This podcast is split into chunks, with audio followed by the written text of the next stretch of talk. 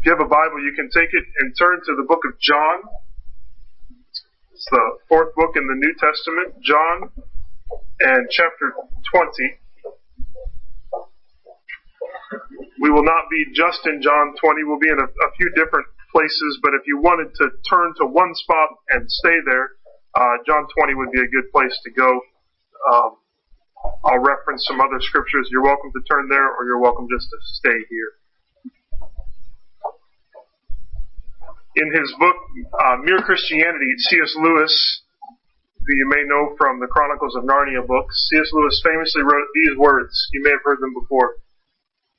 He said, I'm trying here in this book to prevent anyone saying the really foolish thing that people often say about him.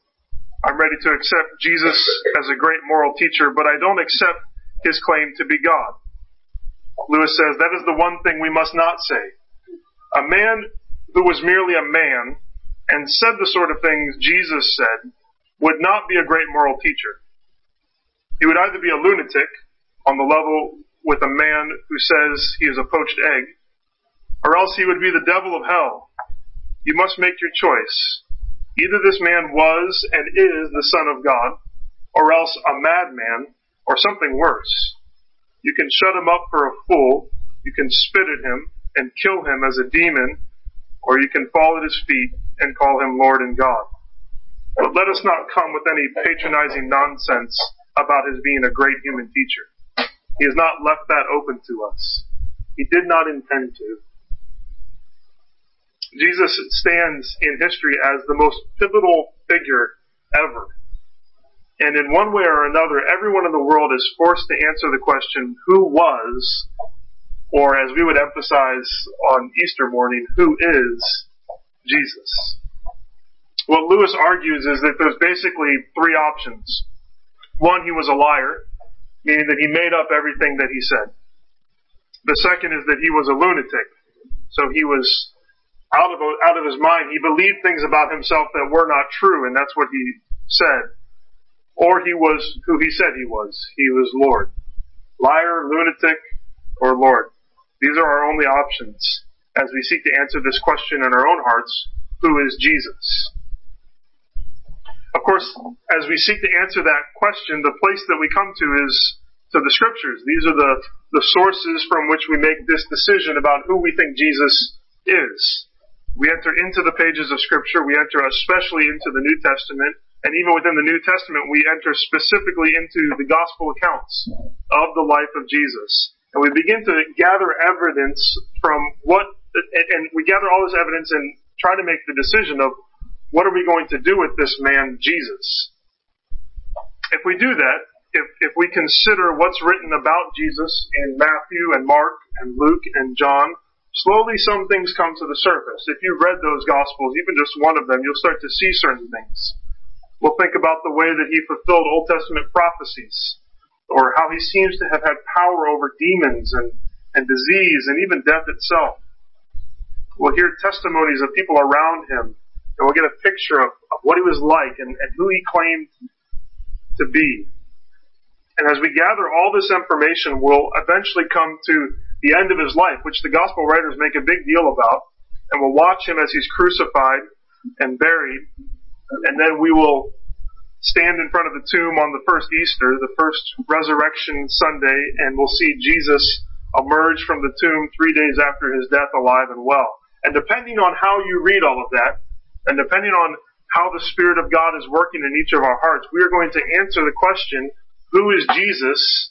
By either saying, well, I read it all and he's a liar. Or I read it all and he's a lunatic. Or we'll come to the place of saying he is the Lord, and not just the Lord, he is my Lord. So with this question of who is Jesus in our minds, I want us to think on this truth. It's that the resurrection is the final word on who Jesus is. Not the only word, but the final word. The resurrection is the final, definitive word on who Jesus is. As we consider the, the life of Jesus, it's the resurrection that is the final act that, that tips the, the scales, as it were, to us, for us to see Jesus as the Son of God and the Savior of the world. That's not to say that everything else that we read about Jesus is insignificant or to, or to negate anything else that there is about him. But what I mean is that the resurrection sort of stands as the final piece of the puzzle that makes sense of who Jesus was. That, that shows that he wasn't a liar and shows that he wasn't crazy, but that he was exactly who he said he was. The incarnation, the fact that Jesus was born as God in human form, is what makes the resurrection possible. But the resurrection, in some sense, shows us that what we believe about the baby in Bethlehem is actually true. That he was God, and we know that because he rose from the dead.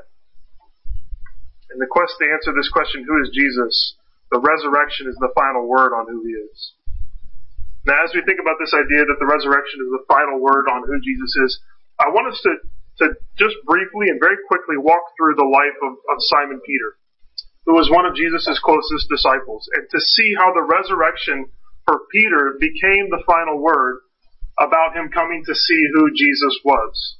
Even for Peter, Peter who saw so much of what Jesus did firsthand was, was there it was the, the resurrection that finally cemented the fact that Jesus truly was both Lord and Christ, both the, the King over all and the Savior of the world.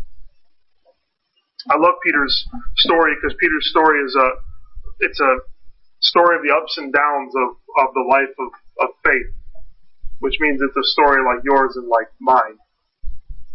Peter gives us all hope because however good we look in our Easter outfits, we're all a total mess left on our own. As I thought about that, I was reminded of a character in Wendell Berry's uh, short stories. Uh, this guy named Ptolemy Proudfoot. Uh, my kids love Tol, and his wife, Miss Minnie, who is the town school teacher. Listen to this description of of Tol. Maybe you'll understand why my kids like him.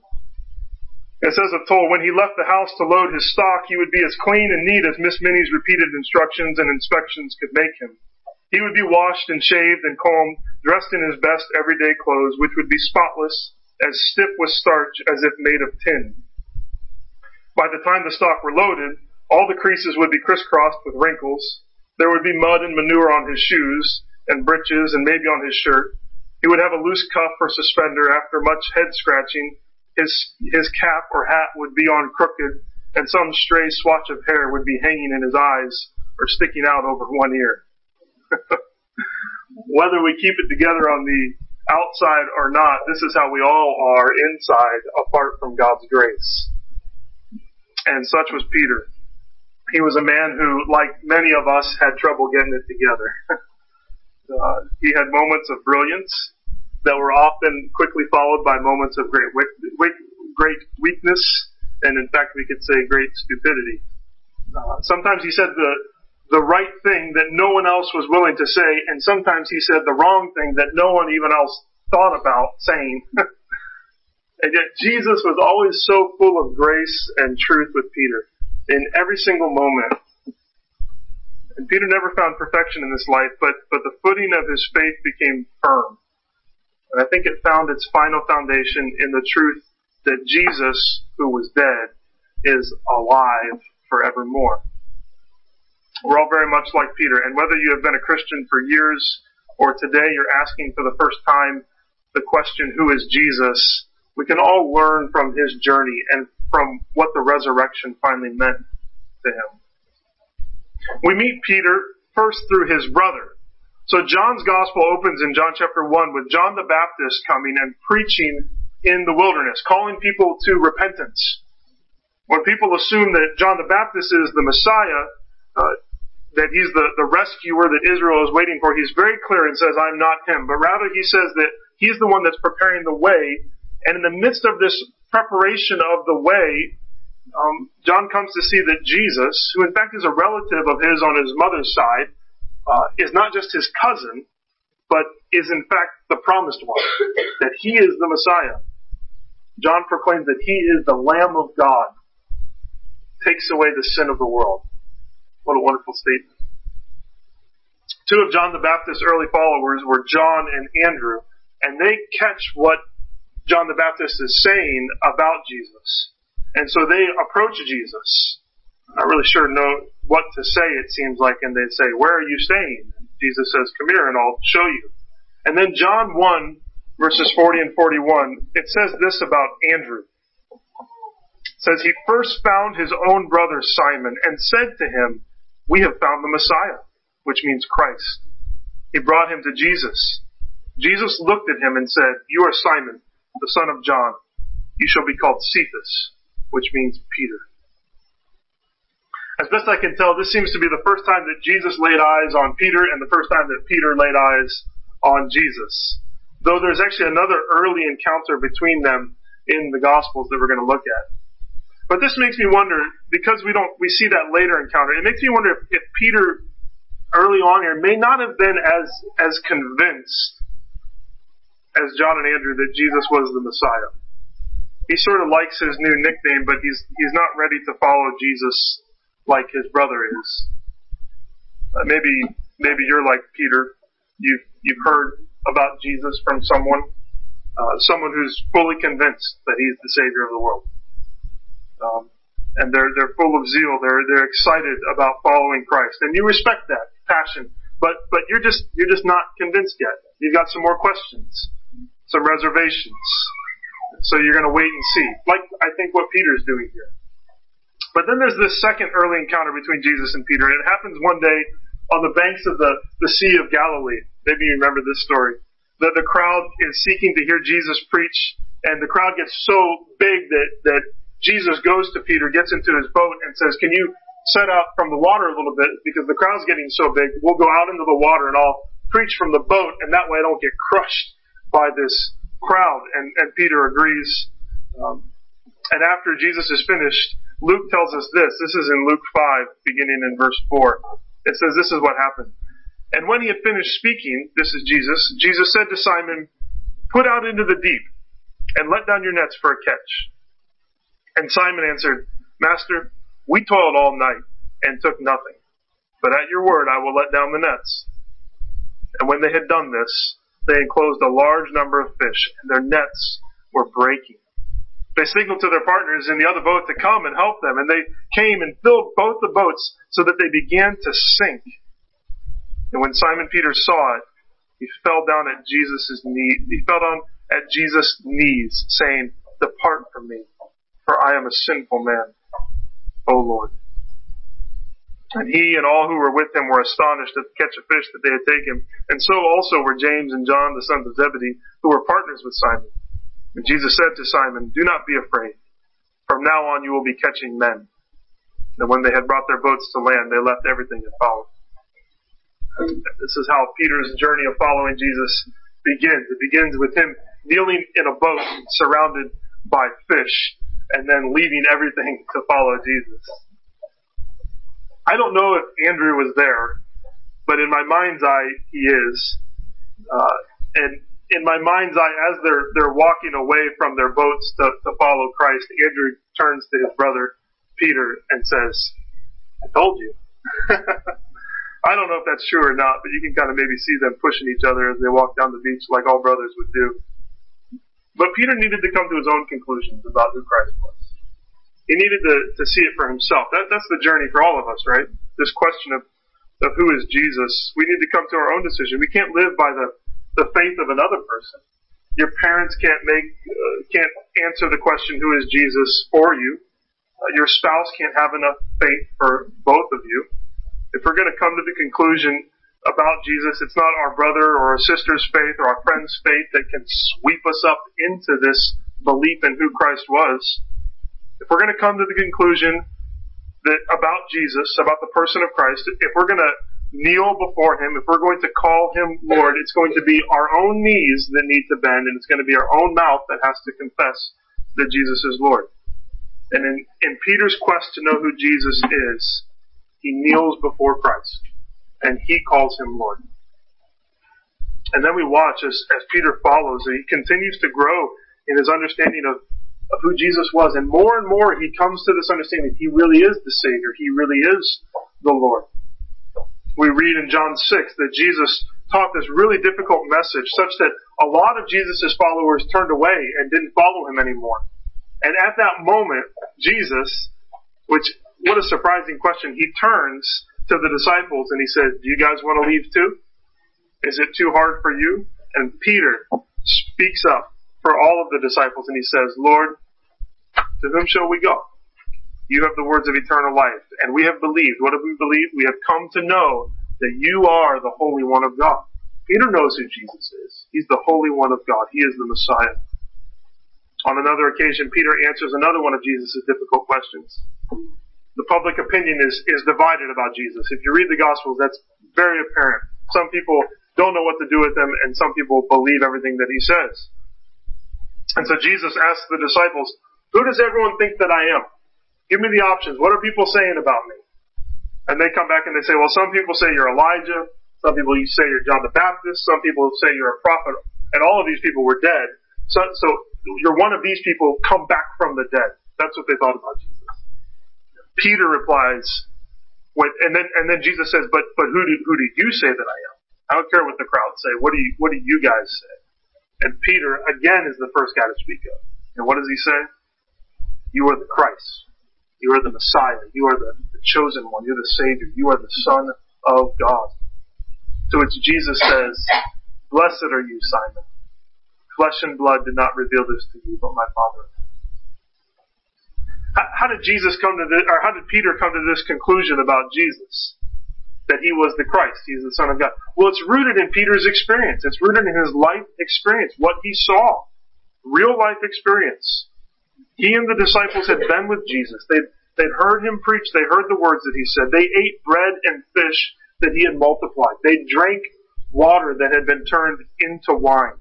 They witnessed him calm a storm with the word of his mouth. They saw him cast out demons from people. He healed people with the touch of his hand. He raised people from the dead. And soon after this, Peter, along with John and, and James, would see Jesus, in fact, reveal his glory on the Mount of Transfiguration. And having seen all of this, having, having tasted the bread, having witnessed all of these things, Peter is convinced of what his brother told him way back when they first met Jesus. He is convinced that Jesus truly is the Messiah. He really is the Savior. He's the Son of God who has words of eternal life. Peter is ready to stake his entire life on the fact that Jesus is the promised seed of the Old Testament who will deal with sin and death. And yet, for, for all, for all of this hands-on knowledge, all of this experiential knowledge, Jesus also tells Peter that his great confession, that this conclusion that Jesus is the Christ, the Son of God, that that was actually supernaturally revealed to him. You remember what he said? Flesh and blood did not reveal this to you, but my Father in heaven. We get confused about faith sometimes, I think. But no one, no one including you or me comes to the right answer about who Jesus is purely by our own logic and, and reason and experiences faith, trust, it, it's not a blind thing, but it is a gift in the end. And eyes that see are given by God through the work of the Spirit. So we seek the truth, but ultimately the truth in the person of Jesus is seeking us. And He is the one that is, that is opening our eyes. He is the one that is guiding us to know who He really is. You know, if, if we want to answer the question, what did Peter think about who Jesus was, it seems like we have our answer, right? He is the Christ. He is the Son of the living God. But neither he nor the disciples understood what, what was coming. All the suffering that was going to come.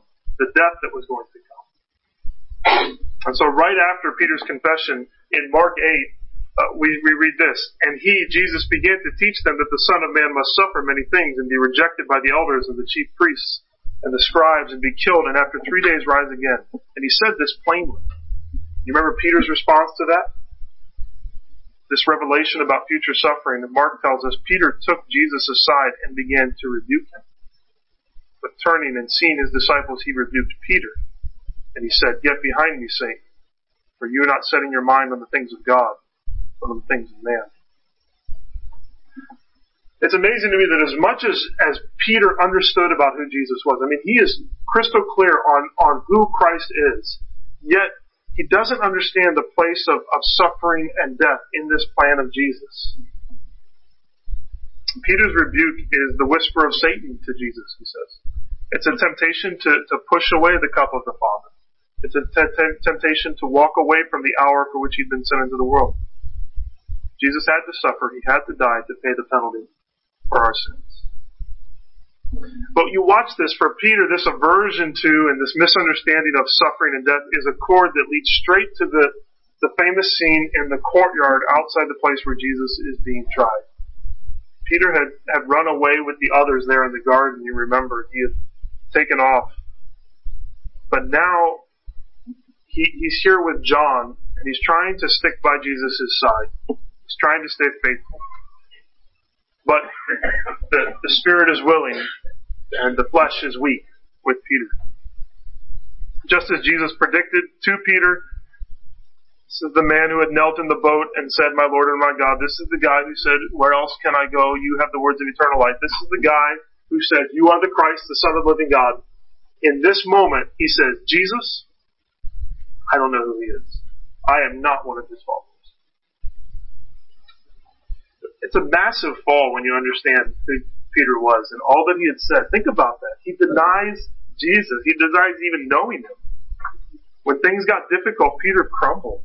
Suffering and, and pain and the cares and the worries of life, they like to choke out faith.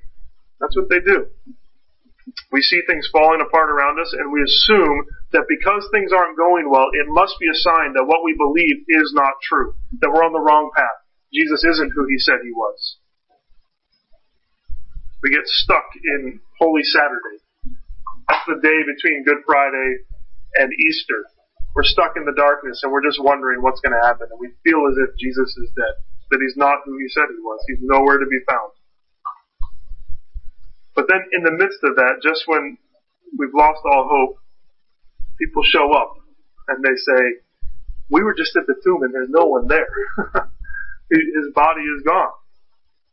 I, I love Peter's response to that. You see it in John 20. So think about Peter.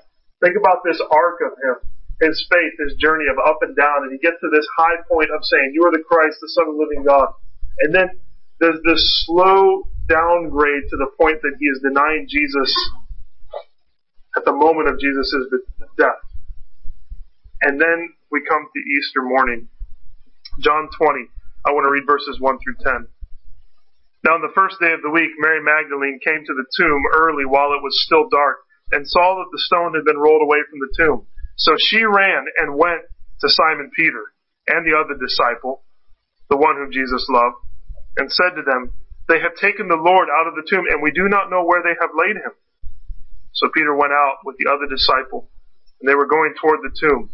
Both of them were running together, but the other disciple outran Peter and reached the tomb first. And stooping to look in, he saw the linen cloths lying there, but he did not go in. Then Simon Peter came, following him, and went into the tomb. He saw the linen cloths lying there, and the face cloth, which had been on Jesus' head, not lying with the linen cloths, but folded up in a place by itself. Then the other disciple who had reached the tomb first also went in, and he saw and believed. For as yet they did not understand the scripture, that he must rise from the dead. Then the disciples went back to their homes. I love that picture. I love Peter running. I love Peter getting outrun by John. I love that John gets there first, but Peter's the guy that says, well, you're standing under the doorway, I'm going in. And he sees it. I love the detail that John gives us here.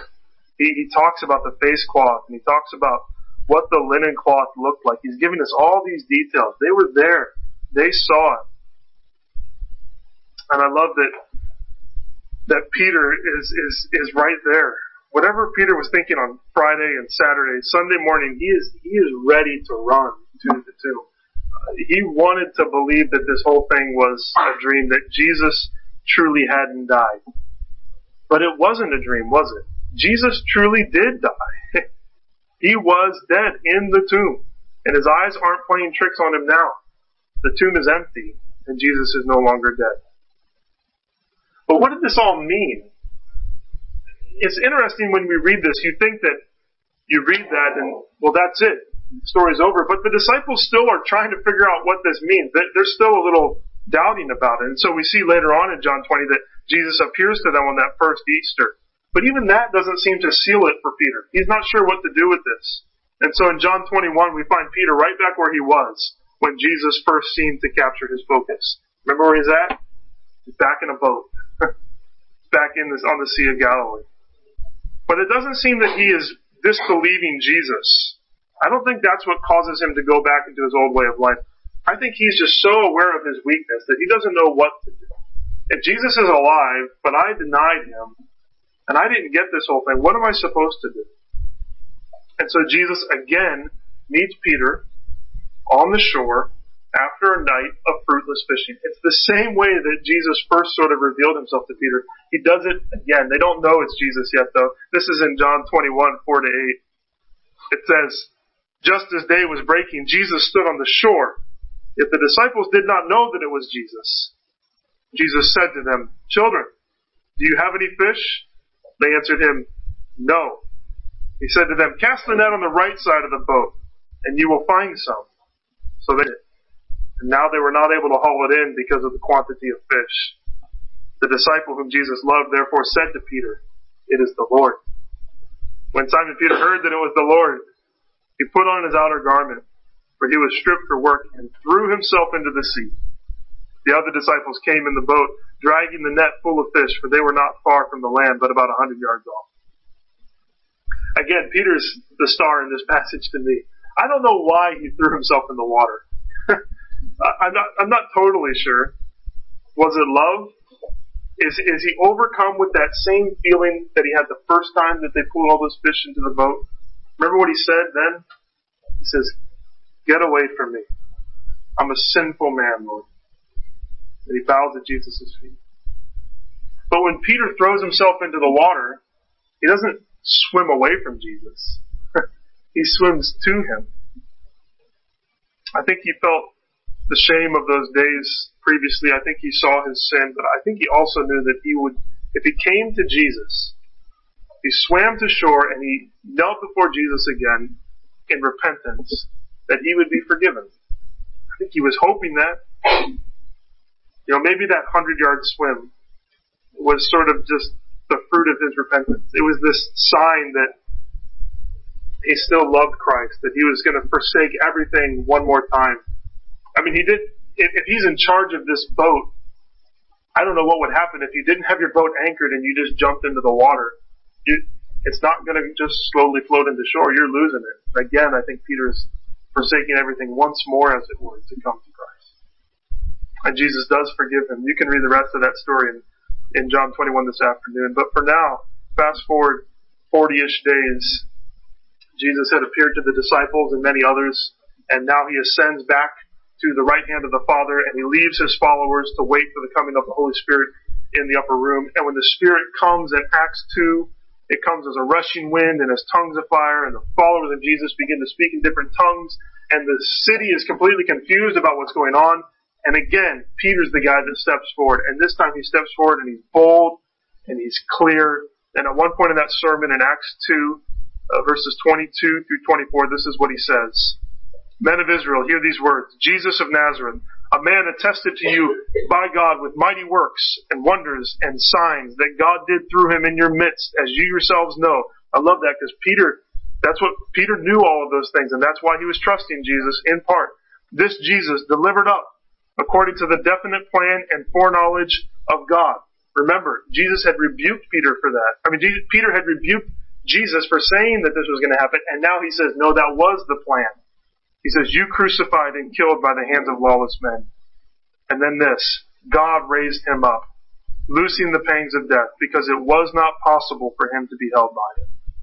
And then a little later, Peter concludes the sermon in verse 36 with these words, Let all the house of Israel know let all the house of Israel therefore know for certain that God has made him both Lord and Christ, this Jesus whom you crucified. Peter has already said that, hasn't he? He's already said that Jesus is Lord and Christ. He said it so many different times. But in the raising of Jesus from the dead, God proclaims this reality that Jesus is Lord and Christ in the most definitive and final way possible. And Peter never looks back after this. The, the resurrection becomes the final word on the question of who Jesus is. It validates everything else he said and everything else that he did. His words were authoritative. His miracles were true because he is Lord in Christ, and we know that he is Lord in Christ because he was raised from the dead.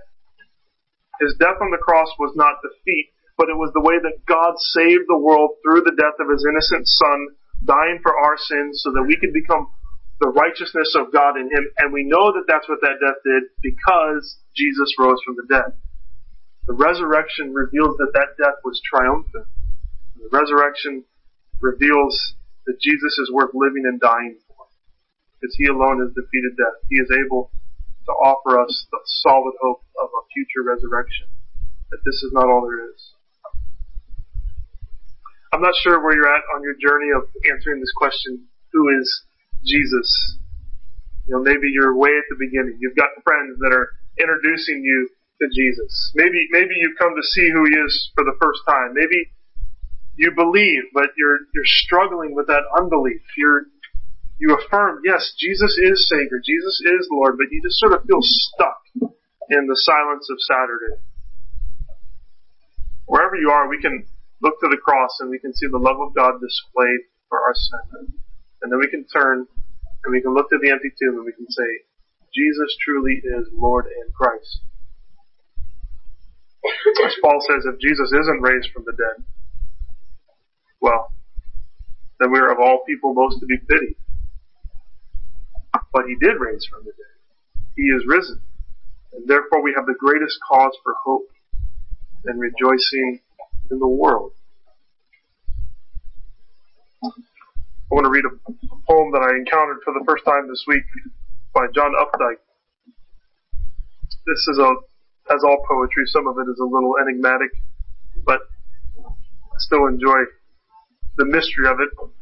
Poetry seems the best way to express something as mysterious as the resurrection, so let me read this for you. Make no mistake, if he rose at all, it was as his body. If the cell's dissolution did not reverse, the molecule reknit, the amino acids rekindle, the church will fall. It was not as the flowers, each soft spring recurrent. It was not as his spirit in the mouths and fuddled eyes of the eleven apostles. It was as his flesh, ours. The same hinged thumbs and toes, the same valved heart that pierced, died, withered, paused, and then regathered out of enduring might, new strength to enclose. Let us not mock God with metaphor, analogy, sidestepping, transcendence, making of the event a parable, a sign painted in the faded credulity of earlier ages. Let us walk through the door, the door of the tomb, I think. The stone is rolled back, not paper mache, not a stone in a story, but the vast rock of materiality that in the slow grinding of time will eclipse for each of us the wide light of day. And if we have an angel at the tomb, make it a real angel, weighty with Max Planck's quanta, vivid with hair, opaque in the dawn light, robed in real linen, spun on a definite loom. Let us not seek to make it less monstrous for our own convenience, our own sense of beauty, lest awakened in one unthinkable hour we embar- are embarrassed by the miracle and crushed, crushed by remonstrance. What he's saying there is that Jesus truly rose from the dead. It's not a metaphor. It's not some spiritual truth, but that he actually in his body came back and Peter saw it. And when Peter saw it, it cemented everything else. All of that up and down. And even in the up and down that would come later in Peter's life, he had the rock solid truth that Jesus truly rose from the dead. And if we have eyes to see the wonder of Jesus' resurrection, then we will say with Peter that we know for certain, we know for certain that God has made him both Lord and Christ. I pray that we all have eyes to see that this morning, but even more than that, that we have hearts that rejoice in it.